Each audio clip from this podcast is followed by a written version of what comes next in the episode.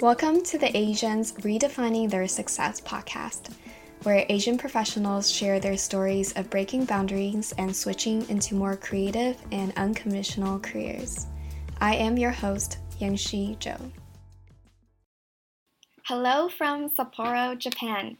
As many of you may know from the Arts Podcast Instagram, I took a break last week to take care of my mental health, um, especially as the days leading up to my flight has been pretty stressful and learning to overcome parental disapproval.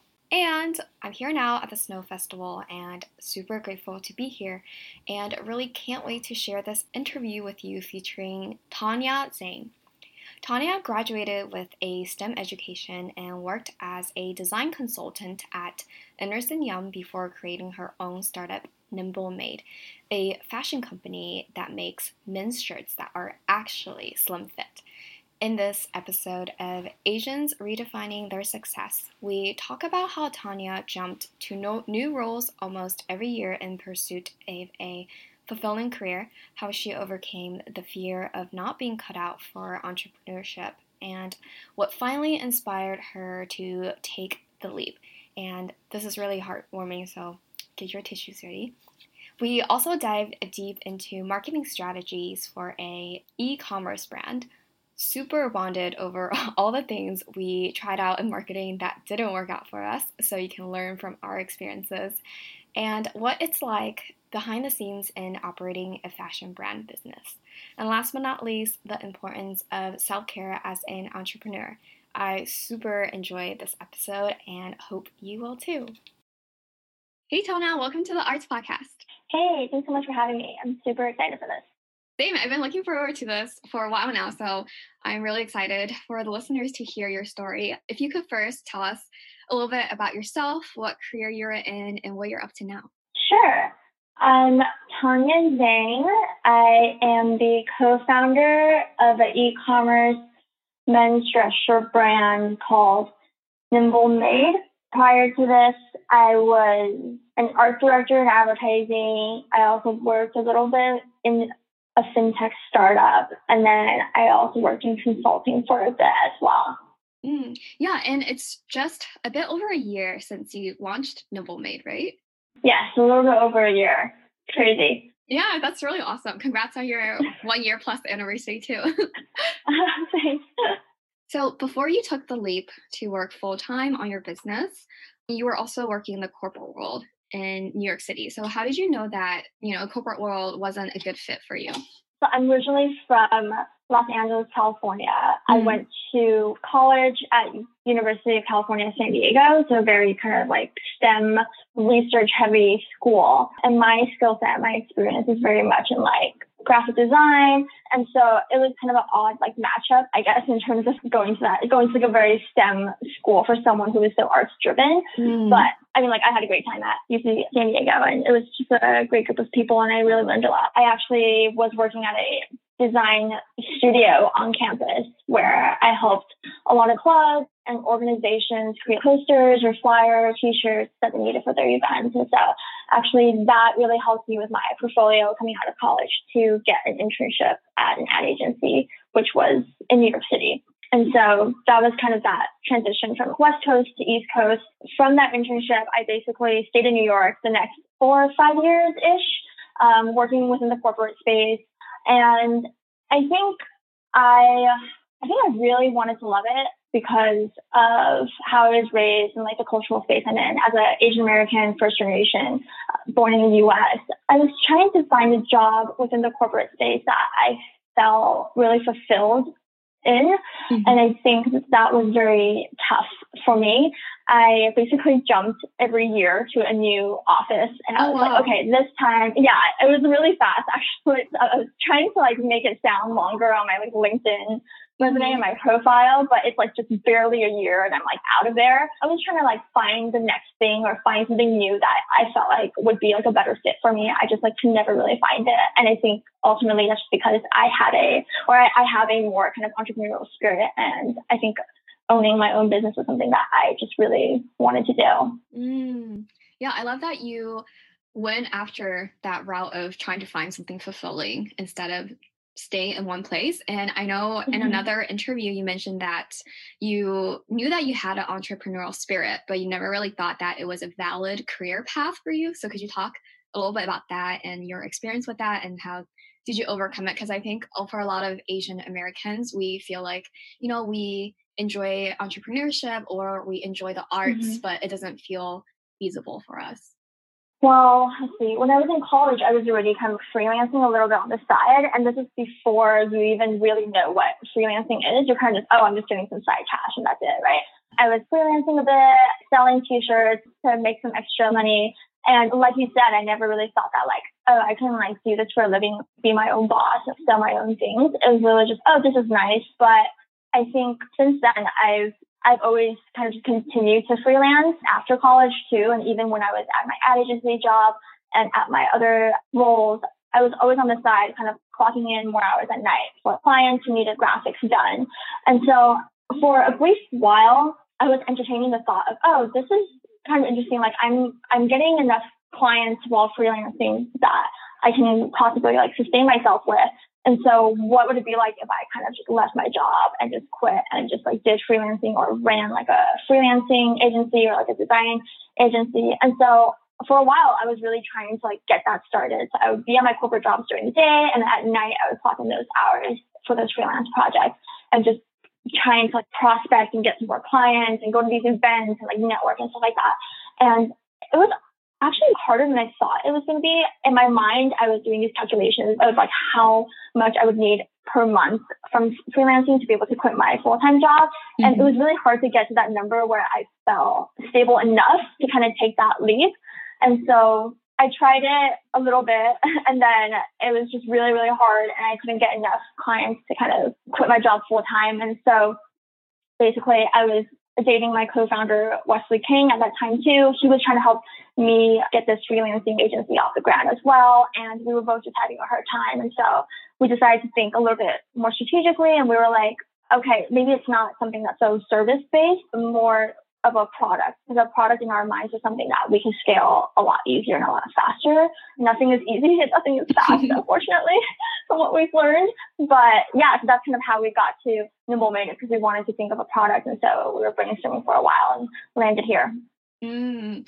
Yeah, the whole freelancing thing definitely really resonates because I was mentioning to you before that I also freelanced writing on the side. Mm-hmm. And it's just so many things that you don't realize until you go into it, kind of similar to what you said about there's so many things about business that you didn't expect or didn't realize until you started one. So I'm curious for you as you and Wesley were thinking about a product, did you go through a whole bunch of lists or how did the mm-hmm. brainstorming process go and how did you land on nimble made was there a strong contender? Yeah so we were yeah we were definitely thinking for a while i think because we were at the point where where our corporate jobs weren't fulfilling. We kind of felt like we're like wasting our time like eight hours 40 hours plus a week kind of just sitting at a desk job um, it was just it was hard for us, and so we were almost desperate to get out of it. And so we were ideating a lot and brainstorming a lot. And so we kept lists anytime something came up or an idea came up, we would just like write it on like our phones. And I felt like it was helpful, but then like also not really because then you just have like a bunch of papers with a bunch of like words on it. but it, it's really fun though. Uh, I definitely think that that's a good approach. If you're someone who needs to like write things down, I think that's really helpful for us. We were writing down a bunch of different ideas, um, discussing them, and then clicking on it and then seeing if that was something that was still interesting the next day. For us, I think the idea of creating men's actually slim fit dress shirts, as we like to call it, was based off of Wesley's struggle with not finding a dress shirt that fit him well just off the rack. He's definitely a slimmer man. He's like five five in height, around like 130, 135 pounds in weight. And so for him, a lot of the struggle when finding a dress shirt, especially since he worked in banking, so he had to wear a dress shirt every day. It was, yeah, it was really hard for him because the sleeves would be too long, the dress shirts would be like super long in like length as well, or the collar would be too big, so he couldn't like wear a tie with it. And so it was just hard for him to find the structure that fit him. And so we often had to like go to the very boutique Japanese store on Madison Ave and mm-hmm. they had like a Tokyo, like slim fit, you know, and so that size naturally just fit him a lot better. I think just because they were more boutique. And so we were kind of like, why is it so hard for him to find clothes? Even just t-shirts, we would go to like H&M and like Zara and stuff like that. And like, yeah, they fit. They'd be like a little bit loose. And he's, he likes to wear things like a little bit tighter, I guess to say. And so it was, it was kind of a struggle because I felt like I don't have that problem. I usually wear like a small or like a medium in like most kind of like retailers. And so I'm like, no way. Like there has to be a store or a brand where we can find pants that fit just off the rack, you know, or like shirts that fit just off the rack. And going shopping with him, I was like, dude, this is like your life sucks. Like this is really, really tough. well, because we don't realize it, right? Yeah. As uh, females, yeah. Mm-hmm. Or I think as females, it's like there are I think there's a little bit more awareness in, in terms of like the size inclusivity for women's clothing. Like there's brands that only do like petite lines, or there'll be like plus size brands now too. But uh, I feel like there's less so kind of in the men's space. Yeah, and so for people who are kind of currently struggling with a lot of different ideas and they don't know which one to choose, what would your advice be? Yeah, I think feedback is so important. Oftentimes, even like beyond the ideation phase, when Wesley and I are just brainstorming ideas for like campaigns or how we should like take photos of our shirt or all that, like it's so helpful to have someone be there as like a sounding board to talk the ideas back and forth too. I don't think you absolutely need to have a co-founder, but just having someone there, whether it's like your mom or like your sister or your best friend or like someone that you're close to, to kind of just like run ideas by, I think is really valid because you're so attached to kind of your creativity and your idea, especially me as a person who comes from like a design background. Like everything you make is just like it's all your creativity pushed into it, and you're just like you're like in love with it, and you're just striving to make it perfect, pushing pixels until it looks balanced, everything like that. But then someone else comes and looks at it, and they'll be like, "Oh, I have no idea what you're trying to sell," and you're like, "Oh, mm. that's really interesting that you would see it that way."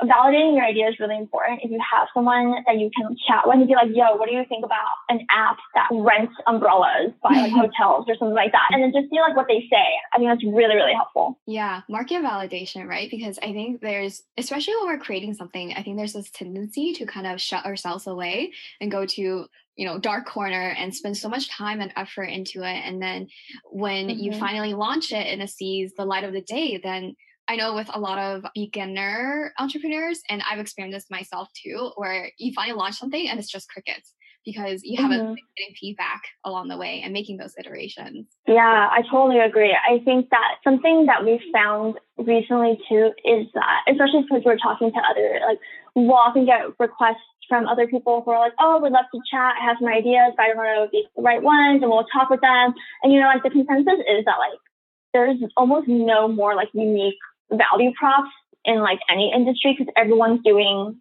something. Like we create actually slim fit dress shirts in the niche market, but there's other niche brands that do almost the exact same thing, but in a different way. Mm. And so it's hard to think oftentimes people are trying to find that one idea that no one has ever thought of before that can like really explode in the market. But that's a really tough trap to kind of lay yourself in because every idea has been thought of. Maybe like once in a while there's something like really unique and innovative and tech enabled, but then at the same time there's the other 99% of them. That product already does exist or that service already does exist. And I think that's totally fine. You just need to stick to an idea, pick one, test it out, get to like an MVP stage, and then see if it works or not. Mm, yeah, that's so good. Everything has been done is basically putting your unique twist. And you also have a really touching story in terms of your why. I know I read mm. that the motivation was also because of your dad. So could you talk a little bit about that and how he inspired you to also create Nimble Shirt? Yeah, yeah, yeah. Thanks so much. I think when Wesley first told me that dress shirts did not fit him off the rack. I felt I had heard that before. I'm from the San Valley area within LA County, and so it's a very kind of Asian community. And so a lot of my friends growing up were Asian and all slimmer Asian Americans too. And so I had often heard that among my peers, but de- definitely with my dad. My parents immigrated to the States in their like mid 20s, I think. And my dad is like, I wouldn't say he's small by any means. He's maybe like five, eight, a little bit taller. He's like 140, 145, you know, so he's not like small. He's not like big either. He's kind of just in the middle, but he has a slimmer frame. Yeah. And so Sounds like I, my dad, honestly, that description. Yeah. My dad. a lot, of, yeah, a lot of Asian dads. um, but I was I feel like okay, I'm gonna get like a little bit personal here, but mm-hmm. my parents divorced when I was I think in middle school, and it was very hard to me. Mm-hmm. And I mm-hmm. think that like many first generation families in the U.S., oftentimes you have one parent working abroad, and you have one parent staying with you in the states, right? And so my dad was working abroad in China for most kind of like my childhood. And so whenever he came back, it'd be like once a year during Christmas, you know, for like a week or two. And so I really valued my time with him when he was in the States. And as I got older and older, I'd be like, Dad, I would notice that, you know, he's kind of just wearing the same clothes all the time. Mm-hmm. And I'd be like, dude, you're like a businessman in China. You kind of look good. You know, like you're just wearing the same polo over and mm-hmm. over again. We would like go to all the big department stores, Macy's, J.C. Penney's, Nordstrom, going through all the dress shirt brands there, you know, Calvin Klein, Hugo Boss, even with the smaller ones, Ralph Lauren. And it would just be, it was such an annoying process, first and foremost, because a lot of dress shirts are folded up and packaged on the shelves. So if you wanted to try them on, you had to like unclip and like take out the cardboard and the tissue and then you feel bad because mm-hmm. then someone needs to put it back together. Yeah, yeah. So that was really annoying and we had to do that like a bunch of times. And we just never found something that fit him really well. Like we were trying to look for a brand. I was like, okay, you can just buy from this brand forever because we know this size will fit you. Mm-hmm. Um, but no, we just like never found that brand in the States. And he said, American dress shirts don't fit me. Mm-hmm. And for me, that was such a problematic statement because I wanted him to be in the States. I wanted him to be here and like stay here with us and our family longer. But I feel like to him, it implied that America as a country didn't accept him or accept someone of his size or of his stature. Mm-hmm. You know, like as someone who is not even that short or mm-hmm. ultra skinny, for him to not find a dress shirt that fit him across any of these brands, across all these different stores we went to, I empathize with him a lot in that he felt very much excluded from the whole industry where they're like, oh, we don't make clothes for someone of your size. And I think yeah. that was, that really, that really tore me up when he said that because I was like, but no, I want you to be here with me, you know? Mm-mm. That was tough. Yeah, it, it sends that message that you don't belong here and now you're making these shirts that are a lot more inclusive. Yeah, yeah, I think so too. I know for sure Wesley, my co-founder, felt that same way. He actually immigrated from Taiwan uh, when he was very young with his family, and so he's the type of person who's just so frustrated and yet so passionate, trying to find something that would fit him. Like he has literally probably searched and looked at every single dress shirt brand online, in person, across different states. Oh, you know, he's like that. He is driven because he just didn't understand why nothing fit him. Yeah, and it's kind of like he was doing all that market research beforehand. In hindsight, yes, definitely, he definitely was. so, when did you know that it was the right time, or you know, the time to quit your job? Was there a turning point for you? I also know that you guys took about six months to get everything ready mm-hmm. for Nimble made. So, did you quit before you launch, after you launch, kind of what was the timeline like? The idea came about in March 2018 and then thus started this kind of six month or so product development, market research state of which we were still like at our full time jobs. I was working at Citi, I was working at Ernst Young. So again, two very big, high reputable firms that both our parents were more than happy to see us stay there yes. for like the rest of our lives you know? And so there was a lot of uh, pressure there. But anyway so timeline wise it, we were still at full-time jobs even as we were developing our products and like looking into research and getting early like user feedback on like the samples that we had gotten. So i think in October, October 2018, half a year later, about we had gotten to a point where we had ordered a small batch of inventory. So at that point, we had made three dress shirts, a white, a blue, and a pink one, just like very standard, essential colors that you need in your wardrobe. So we had those three, and we had like ordered. I think we put in five thousand dollars together to order a bunch of them. And they were just all in my apartment in New York City. So at that point in October 2018, we were still on our full-time jobs. We had inventory.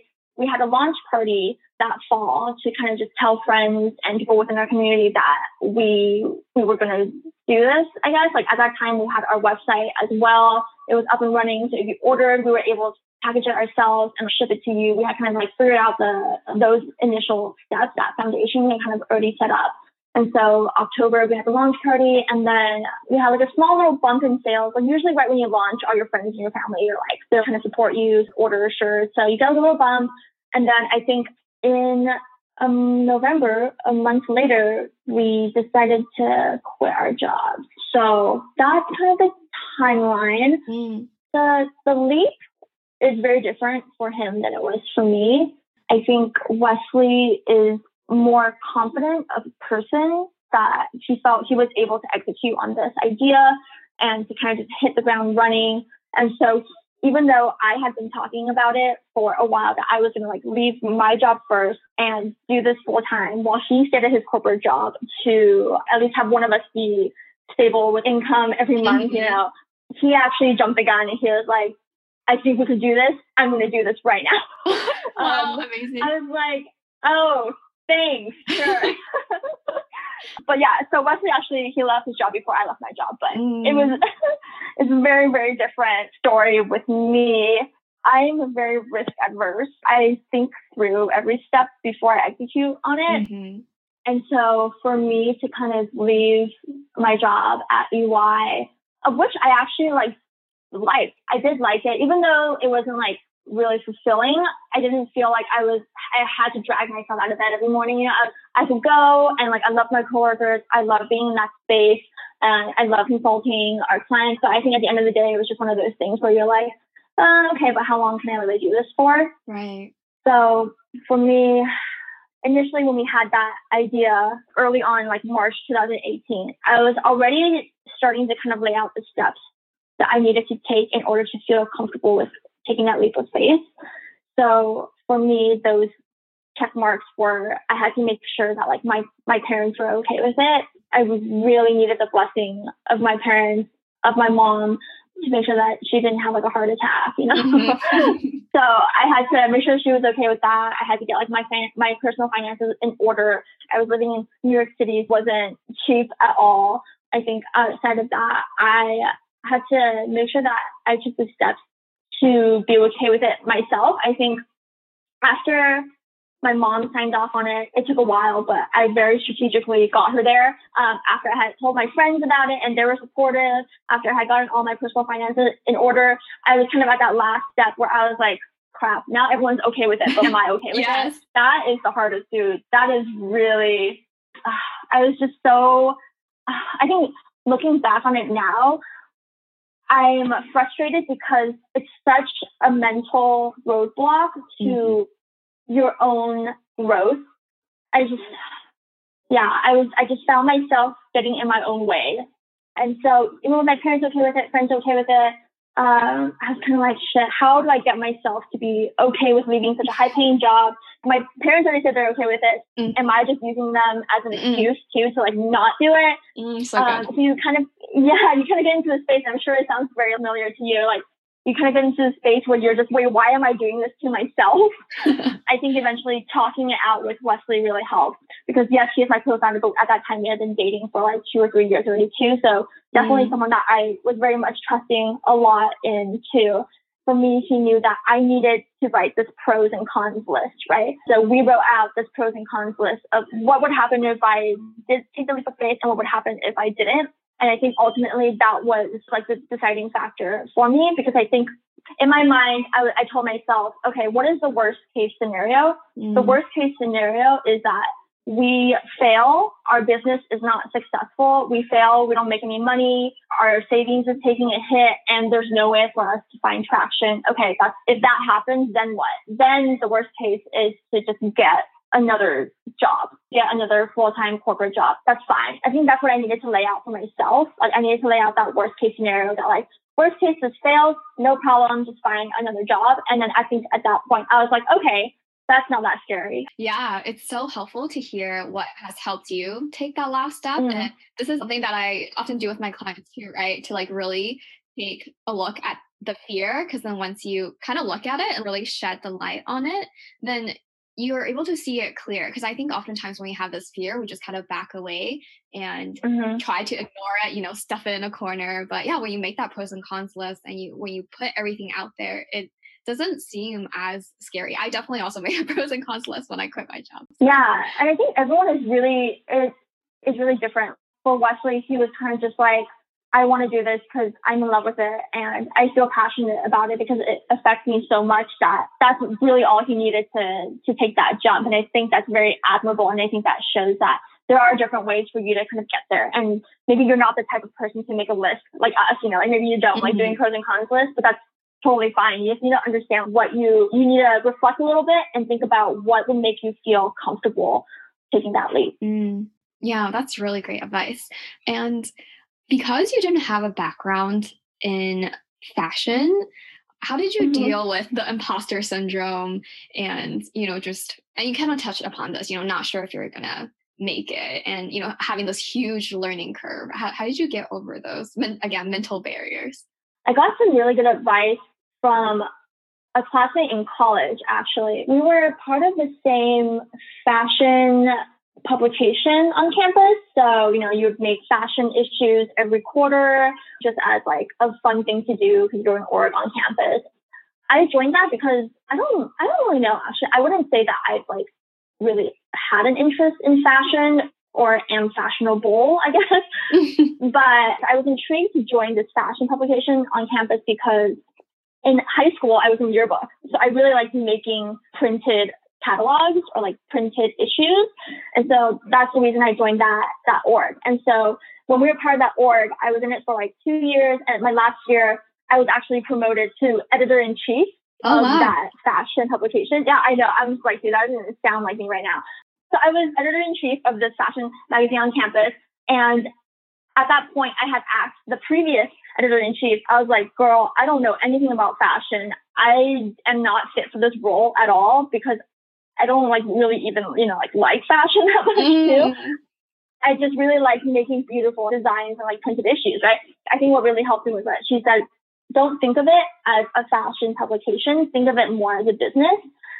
And I think that is something that has subconsciously carried over while I was running Nimble Made because Wesley and I will say this all the time. Like, we don't think of ourselves as fashion people or like entrepreneurs within the fashion space. We're just selling dress shirts because we're trying to fill a gap in menswear, right? And so we very much kind of see it as a business. It's nice because we sell dress shirts are more kind of like a commodity. We don't do anything that's high fashion, like mm-hmm. runway type of dress shirts. So we are very much selling these commodity products that people can buy, and that's how we're able to scale as a business. That's kind of how we picture it, and I think that helps us take off a lot of the burden on our shoulders of, oh, but is this fashionable? That doesn't really matter. Does this fit people well? Do they feel good in it? Is it comfortable? Is it within their price range? And are we making money off of it? Those are kind of like the parameters, you know, and I think that really helped us out. With that said, we very much by nature are in fashion because we sell clothes. Right. So as you said, Wesley and I have no fashion experience. So that has been a huge learning curve for us. We've had to really learn what it's like to make a garment, all the different pieces that come together, and then working with your supplier and your manufacturer to make sure that they're doing it right. So that has been probably the hardest part of all of this, just diving into a, a super traditional, super old industry that is already doing things a certain way and us needing to catch up as we're selling clothes already online. It's been a huge learning curve. We're still learning, but the very practical answer is that uh, at the beginning, when we were thinking about making these dress shirts, honestly, we were just doing like mood boards and collages on PowerPoint, and we were sending those to like suppliers. Mm. And that's kind of how we started. We're now making sure that we do it in a more official way. In the fashion industry, they use tech packs or like technical packs, which are very kind of technical documents that like really lay out numbers and details and all these different specific trends for making a garment. But we're just learning that like right now. We've been doing this for about a year and we're we've been kind of very scrappy and very lean the first half of our time with nimble made so it's new new things we're learning every day.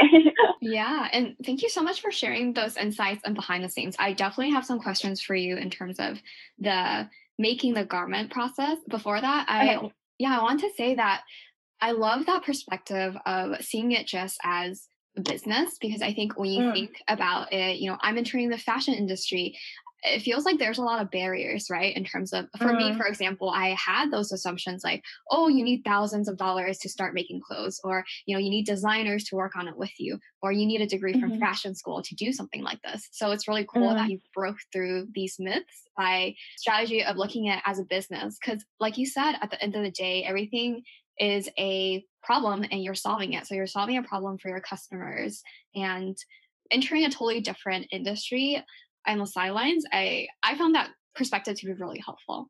Cool. Yeah, yeah. I'm really glad. I think that being on a podcast with you and like other interviews I've done in the past have been really helpful because it's allowed me to reflect a lot. And that's something that Wesley and I don't really get to do that often we're so in the trenches every single day. And so I'm glad to, to hear that it's helpful. Yeah. And I think it would be super helpful for the listener to take that approach. And I think it really breaks down the barriers for entering new industries. So, in terms of the garment making process, I have three quick questions for you. So, in terms of product development, um, I'm just thinking like, do you basically like draw do you or were you like basically measuring wesley and like drawing it on like you know white paper i don't know I, maybe i'm seeing um, too much like youtube sewing videos but mm. how do you mm. like put those measurements and like how everything is cut how do you put that on paper yeah great great question we had no idea how to do anything and how to make a shirt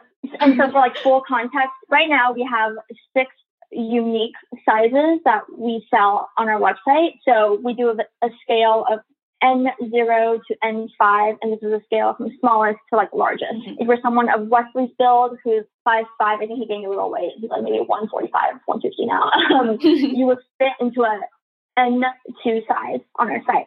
Mm-hmm. And so we have we have these sizes, these six sizes now that are off the rack sizes that you can input your height and your weight into a calculator on our website, and then we would recommend one of these sizes for you.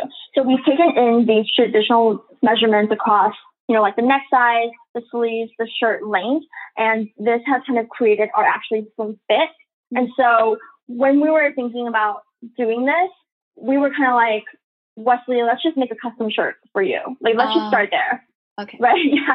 That was really the easiest thing to do because we were like, hey, his body is right here. Let's just measure it. Wesley, being someone who had to wear a dress shirt every day for work, having looked everywhere for a dress shirt that fit him but couldn't find one, he had kind of a baseline knowledge for just how measurements worked specifically on dress shirts because mm-hmm. Dress shirts right now in the industry are usually sized by a neck and a sleeve length. So if you're buying a, a, dress shirt at like Brooks Brothers, for example, the size will usually be 14 and a half neck, 32 sleeve length or something like that, right? And that's kind of like the size you would get. For us, that was really hard because like Wesley was always one size smaller than what most brands offered. And so we found this like neck and sleeve dynamic to be really hard for like finding a really good slim fit. And so we're okay, let's just measure you all around and let's just put it into an Excel sheet. And so, you know, we did his arms, we did his chest, his back, the ideal shirt length. Mm. We took down all these ideal kind of measurements that he would want. We put them into the Excel sheet. And then what we also did was we bought a bunch of shirts online as okay. well. I'm a very firm believer in that you don't need to start everything from scratch. Literally, mm. if there's shirts out there, buy those shirts and measure those shirts as well because people have put millions of dollars of time and research into creating those shirts. So there must be value in that too. Right. So we bought a bunch of competitor dress shirts. We measured the size closest to like Wesley's and we kind of just made this comparison chart with all these numbers. This is where Wesley's skill set comes in more than mine. He's very good with like numbers. I'm like, oh my God, I'm like horrible. I'm horrible with numbers. So he did kind of this like analysis of, okay, these are the ideal measurements. And he would try on all these competitors' shirts too. And he'd be like, oh, this sleeve length is actually like pretty decent. Let's like capture this. Mm-hmm. And so we were capturing parts of everything. And after that, we, well, I say we, but mostly he, he had kind of the measurements that he felt would fit him the best. And then he scaled down and he scaled up. Mm. As, yeah, as best as it, it's always kind of a guess. There's yeah. no industry standard where it's, I mean, I, am sure, I think the industry standard is actually, you know, like half an inch or like an inch or something like that. But we were kind of just like, that seems like a huge difference. And so we scaled a little bit down, we scaled a little bit up. and then we just shipped it to someone and we're like, hey, can you just like make five sizes for us? That's kind of how we started our fit. Gotcha. That is so interesting to hear and just getting to mm-hmm. know the whole process better. And then how, how much inventory did you have before you launched? Oh, good question. Let's see. We put in like 5K, and I think that got us 100, 200 shirts. It was a pretty small batch of, of shirts that we got because, and this is the struggle if you're making clothes with multiple sizes, you have to put in a lot of capital to meet the minimum order requirement because at the beginning we had like three shirts, but each shirt at that time had five sizes each. And so we would be like, mm. oh shit, how many sizes per shirt could we get with only $5,000? And so we had about like three boxes. Okay. Got it. And so manufacturing feels pretty daunting, uh, same as suppliers, you know. So you're just really quick. Um, did you find your manufacturers and suppliers by Googling, or is there like an online resource that people can use to find these people? Yeah, so for our clothes, we did do the initial like Google research. We're like, where do you make clothes? yeah. I think we ended up finding a couple of vendors on Alibaba.com which is yeah. online platform for finding vendors to work with. And so we found a couple of vendors through there. And then more recently, we've been going out to trade shows um, oh. where vendors will come and, you know, they'll set up a booth and you can go talk to them and look at their stuff and feel their quality. And so uh, that, that's also been another avenue for us. Hmm, that's really interesting. And I know you mentioned that your first customers were mainly from friends and family, and I saw that picture. So this is where I kind of teared up was when I saw your the picture of your dad wearing the pink shirt, the New Year. yeah. I was like, oh my gosh. And his posture, right? Seeing the picture in the WeChat mm. environment and his posture, you know, standing up very straight with, you know, mm. his shoulders back, it, it, just reminded a lot of how my dad would stand too when wearing a chest shirt. Mm. So that really resonated. That's funny. Yeah, yeah, we did get that small bump. My dad was, I think, our second customer when the website went live. The first one was Wesley's mom. Um, yeah, and she she's in Jersey, so it was a little bit easier for her for us to be like, "Hey, it's live," and then she would go buy it. Whereas my dad was probably sleeping because he's in China, um, mm. time difference. But yeah, no, like it's great family yeah. is really great. yeah. For me too, my first clients were closer friends. And I know mm-hmm. you've been mm-hmm. featured in the press with Huffington Post and Money. You've been on a lot of podcasts and you're experimenting with SEO, Facebook, Instagram partnerships, all these things. So out of yeah. all the marketing channels and ones that I haven't mentioned, which one has been the most effective for you in terms of sales so that the listeners can kind of get an idea of what they might, you know, want to try out first? Yes we went into it thinking that as long as we had products, as long as we had the shirts in inventory and we were running Facebook ads, we would be able to sell them. Mm. It was very naive on our part. Mm. I think mostly because a lot of people do it, um, but a lot of people are like drop shipping yeah. products from like China, which is totally great if you know how to hack it. But we went into it thinking that we just needed to run really good Facebook ads, have a good Facebook ad strategy, and optimize and test that that's kind of where the majority of the revenue would come from. That's not true at all. Mm-hmm. I think we also thought we could do it ourselves because Wesley's pretty good with data and I have that design creative. And so we are like, dude, dream team, let's kill it. Definitely did not kill it, but we learned a lot. So right now, at this moment, let's see, it's January 2020. Uh, we're seeing a lot of sales come in organically through search engine. Oh, so awesome. that means, yeah, I hope. thank the Lord. Um, so that means uh, people who are searching best slim fit dress shirts on Google or searching clothing brands for skinny guys, for example, mm. we would come up as a result on Google search organically, meaning it's not like a paid search result. Right. We would come up organically through one of our blogs and then they would click on it and they would read our article on our blog and our website and they'd be like, oh, this is a cool brand. And then they'll like navigate to like a product and they'd be like, oh, this is a cool product. And then they'll buy it from there. Organic has been really good for us. That's awesome. Yeah, that is good because you're not paying for ads. People mm-hmm. are finding you naturally, but that does mean that you are paying people for those SEO efforts. And SEO is search engine optimization. And so you're paying people to, you know, write that blog post, to think of SEO strategy to get you to rank up on Google. And so SEO has been really great for us. we definitely get a really good bump in terms of sales and traffic to the website whenever we have a press feature. Mm-hmm. And so we had our Money Mag feature May last year, and we had our Huffington Post in September last year. And those two, if you like create that chart of traffic, you'll see two yeah. big spikes just for those 2 mm-hmm. And so that's been really helpful too. Again, that's great. You don't pay for those. You just try really hard to get those coverage and that press. And then that'll just naturally bring in people to your site. And so those have been really good. But I think ideally what we're striving for and what we're seeing a lot more of too is omni-channel, meaning that, you know, maybe someone will, yeah, first find us through the search engine, through Google, but then they decide not to buy at that moment because maybe, I don't know, they don't feel like it or they don't have, they don't trust us enough or it's just not convenient for them to buy at that moment. Mm-hmm. And then because you go onto our site, we'll retarget you on Facebook with a Facebook ad. Yes, I've been seeing them like, after doing research. Yeah. Love it. Um, it's working.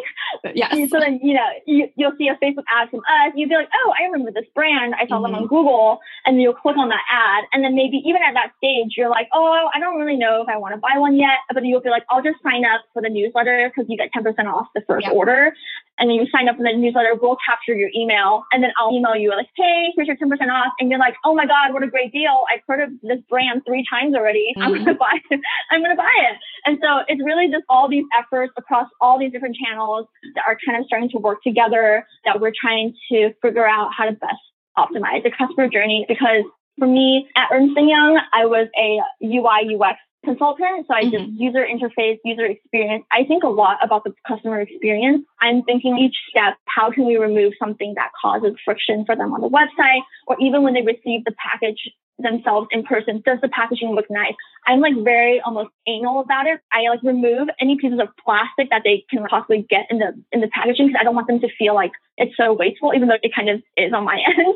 but it's really thinking about the customer journey and thinking about who your customers are. And at the beginning, you don't know who they are yet, but as you're yeah. testing it, you get data and looking at that data is so, so important. Looking at the age range, looking at where they're located, looking at are they coming in through desktop or are they coming in through mobile? And so you can optimize your website better for people who are coming in through mobile, really looking at all of that and then doing everything, even though you have no time, but it's, it's been really good. Hopefully, you know, the omni-channel approach will benefit us in the long run.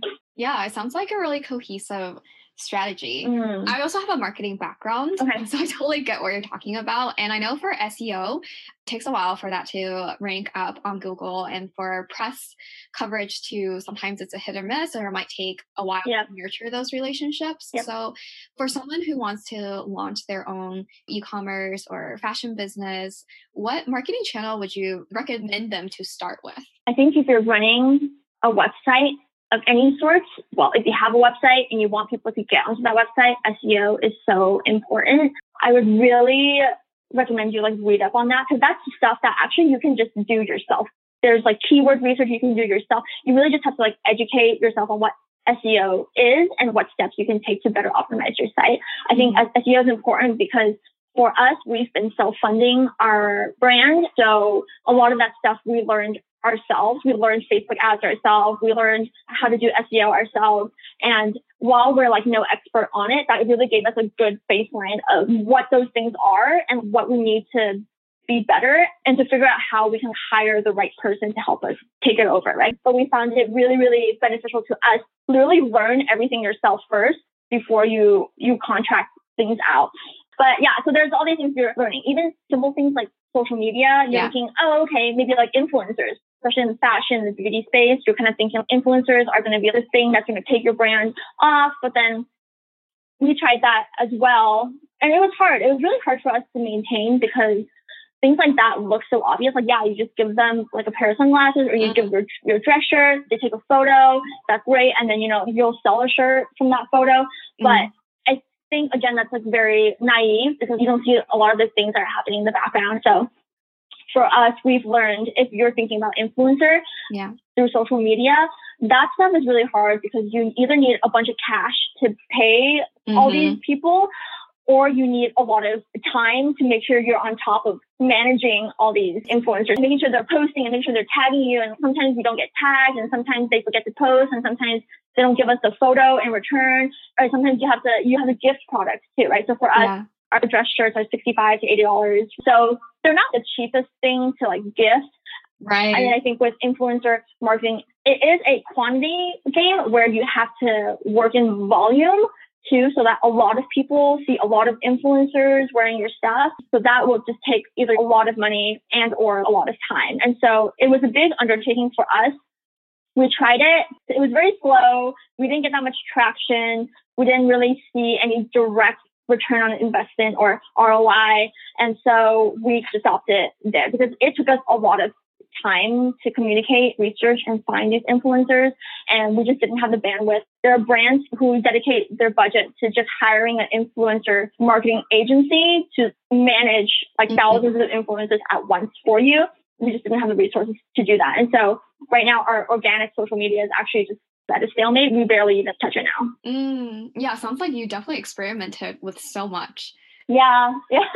and that so. that's necessary, you know, to share some personal experience. My my strength is in writing, and so when I started my coaching business, I was writing a lot, and initially I got some clients through that as well. But I was also experimented with a lot. Like for for mm-hmm. a couple of months, I I thought Pinterest was the thing because I kept on seeing mm. a lot of mm. lots of Pinterest. I bought this Pinterest course, but it ultimately didn't really work out, and I was spending all this time creating graphics and pins. Mm. And yep. And yeah. And what you said about Facebook ads, I think it's so normal to have that assumption that okay i'm going to put this out there with a facebook ad and then people are going to buy it because that's also what my initial assumption was was mm. okay, like if i make this blog post go viral then people will come to yep. me for me, actually, press didn't work out that well. So I was featured in Forbes and I thought it was good for life.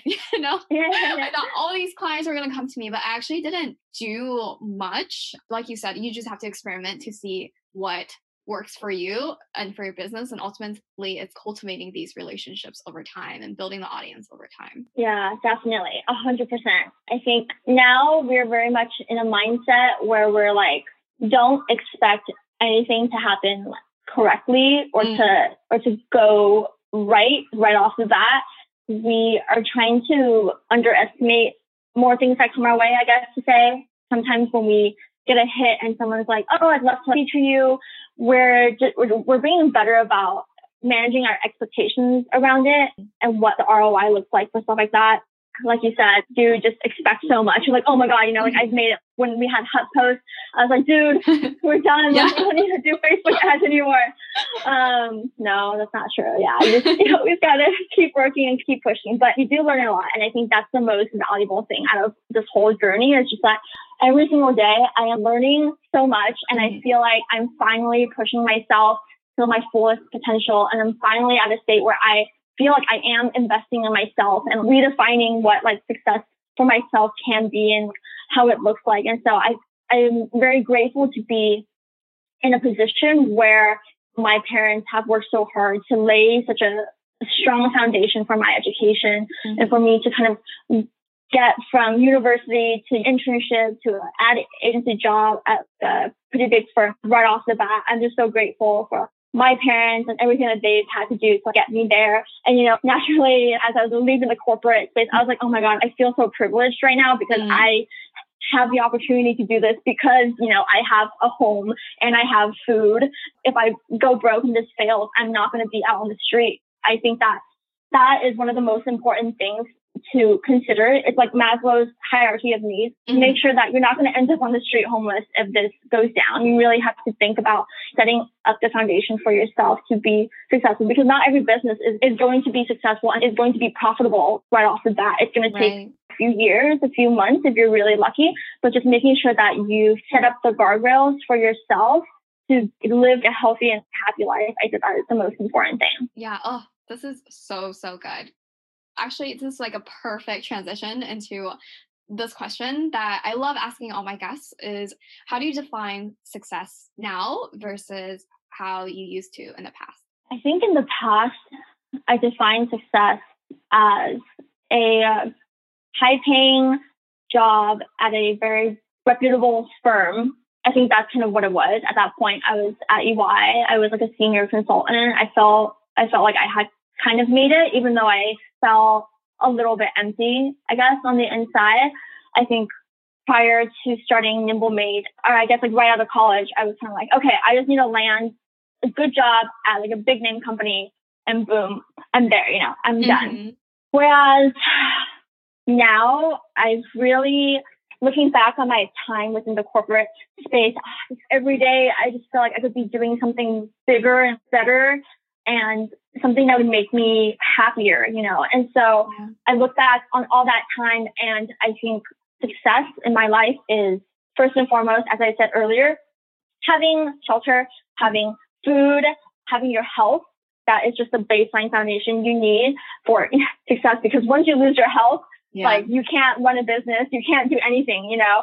Same thing goes with home and like with food. You need to have those things first and foremost. And I think the next layer on top of that is happiness. And I really valued the opportunity to work on Nimble Made with someone that I love. Wesley mm-hmm. and I are a couple and we've been together for about four years now. And I think mm-hmm. it's so fun. Like it's literally so fun. We actually don't really recommend other couples to start business together because it's really it's really really hard. I'm so grateful that we're we can spend literally every day together and work on something that we love together and be happy. Mm-hmm. It's a very unique relationship as business partners and life partners. But to answer your question, I think success is basically just being happy every day, doing what I love with people that I love.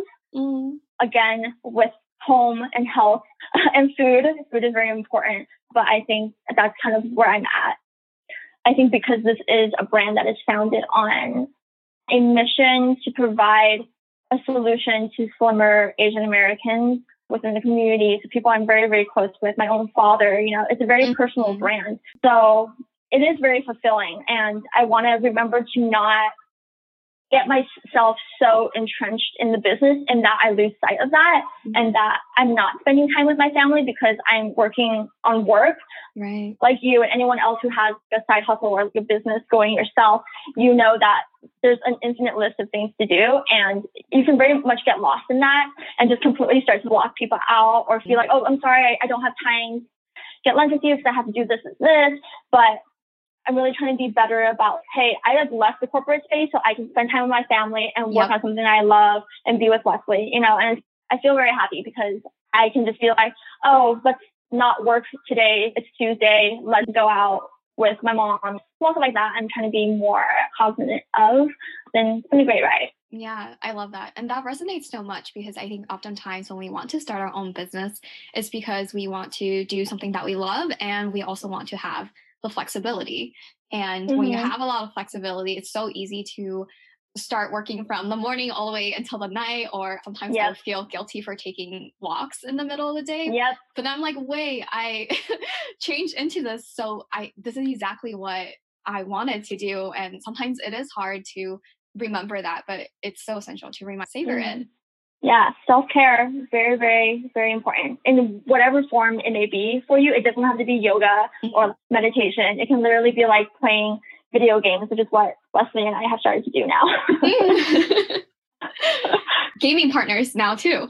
Yes, indeed. indeed. so I have three quick questions for you, kind of like rapid fire in terms of advice for the audience. Okay. So, what's something you wish you knew earlier when you started your business? I thought I could just do something, execute on it, and then see the results the next day because I move very fast. I'm like, hey, if I do X and Y, I'm going to get Z tomorrow. That is not true. I've found that things take so much longer than you think it does to get done, especially if you're the person working on it because you're always tweaking something. You're like, oh, it's not perfect. And then you get feedback, and then someone else is like, oh, that's not perfect either.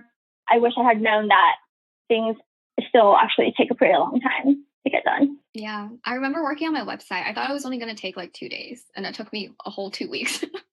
exactly. Oh my God, the website takes forever and it's like never yeah. really done. mm-hmm. You don't realize it when you're just from the outside, but yeah, when you're doing it, it, it's definitely work. And what's a career resource or book you recommend? So I have been on a reading spree or I had this previous year where I read a bunch of these like entrepreneurial books, self help, or like business books, I guess mm-hmm. to say. I found the ones that were the most helpful were the autobiographies or the stories of successful entrepreneurs.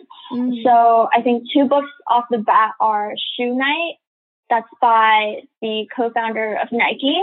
Yeah, that's a really good book because he struggled through some stuff when he was making Nike. Mm. So that's a really interesting book. I think Elon Musk's book as well is very interesting. He's a very eclectic individual, and yet he's been able to accomplish things in three very different industries, you know, with SpaceX and Solar City, and then now Tesla. I think it's just a remarkable journey. I find books like those very inspiring, and I aspire to be written about. Actually, I probably will have my own book one day. I'm sure. Yeah, I will. I will. Yeah. I love I love it. And lastly, for those who want to, you know, build their own business and they're currently wavering between whether they should, you know, take that step or not sure how to get started, what's the smallest action step that they can take right now? Mm, I would say pick one idea and just move on to the next step. So for us, we just need to pick dress shirts. Let's do dress shirts. What's the next step? Let's do some market research. Okay, what's the next step? Let's look at some shirts that we like. What's the next step? You know, kind of just, I think the hardest part is finding the idea, picking the idea, and mm. deciding on the idea. But that's just the trap because you never know if that's going to be the right idea for you. You just need to pick one and just go. So pick one and then just decide what that next step is supposed to be. And then after you've done that step, go to the next step and just keep checking these to dos off the list. And then eventually you'll get to a stage where for us, we all of a sudden have shirts in our apartment and we have a website and now we have to do this. I love that. Breaking it down to small steps. Pick one idea and try it out because you really can't know otherwise. Yes, 100%. Just do it. Have some faith in yourself. Be a little bit braver than you usually are and just take that risk. Yes, we both are cheering you on. And where can we find you to follow along your journey or if we want to check out Nimble Made? So our website is nimble-made.com. We're also on Instagram, that is Nimble Made, and then Facebook as well, which is also Nimble Made. I am too trying to pin on Pinterest. Oh my god! So that's uh that's my work sprint currently. So you can find us on Pinterest too nimble made. yeah. I think it'll definitely work a lot better for you than it did for me. So mm, I don't know. So you just never expect anything is going to work. So that's how I'm going into it. You're right. Well, just try it out and see what happens and let us know, right? yes, exactly. Amazing. I will definitely include those links in the show notes below. And oh my gosh, Tanya, this was so freaking fun and awesome to talk to you about your journey, your super touching mission and why, and for all your insights of how it's like to be a creative entrepreneur. So thank you so much for coming on today. Oh no, thank you. Without you and all the other podcasters and blogs and like media outlets who are like creating a platform for us to tell our story on, I think it's just so much harder for us. So I really appreciate that. You know, you focus on the artists and people who are redefining success and making that switch and taking that leap of faith like you yourself have done. I think that's awesome to be able to like lead by example and also create the platform where you can bring on other people like me to also share and tell our story. Dude, without you guys, without you, I don't know, we would just be we would just be another website on the internet. Thank you. That means a lot. so many goodies in this episode, right? If you can think of one person in particular who would find today's message really helpful on their career change journey, please, please share this episode with them. It can make a huge difference. And as a big thank you for being here, one of the most common questions that I get is how do I get unstuck? And so I put together a free guide that you can use to help you break out of the rut and start taking steps towards a career you love through a Get Unstuck side project. You can get that guide for free over at onemonthprojects.com slash get unstuck. Enjoy and see you next week.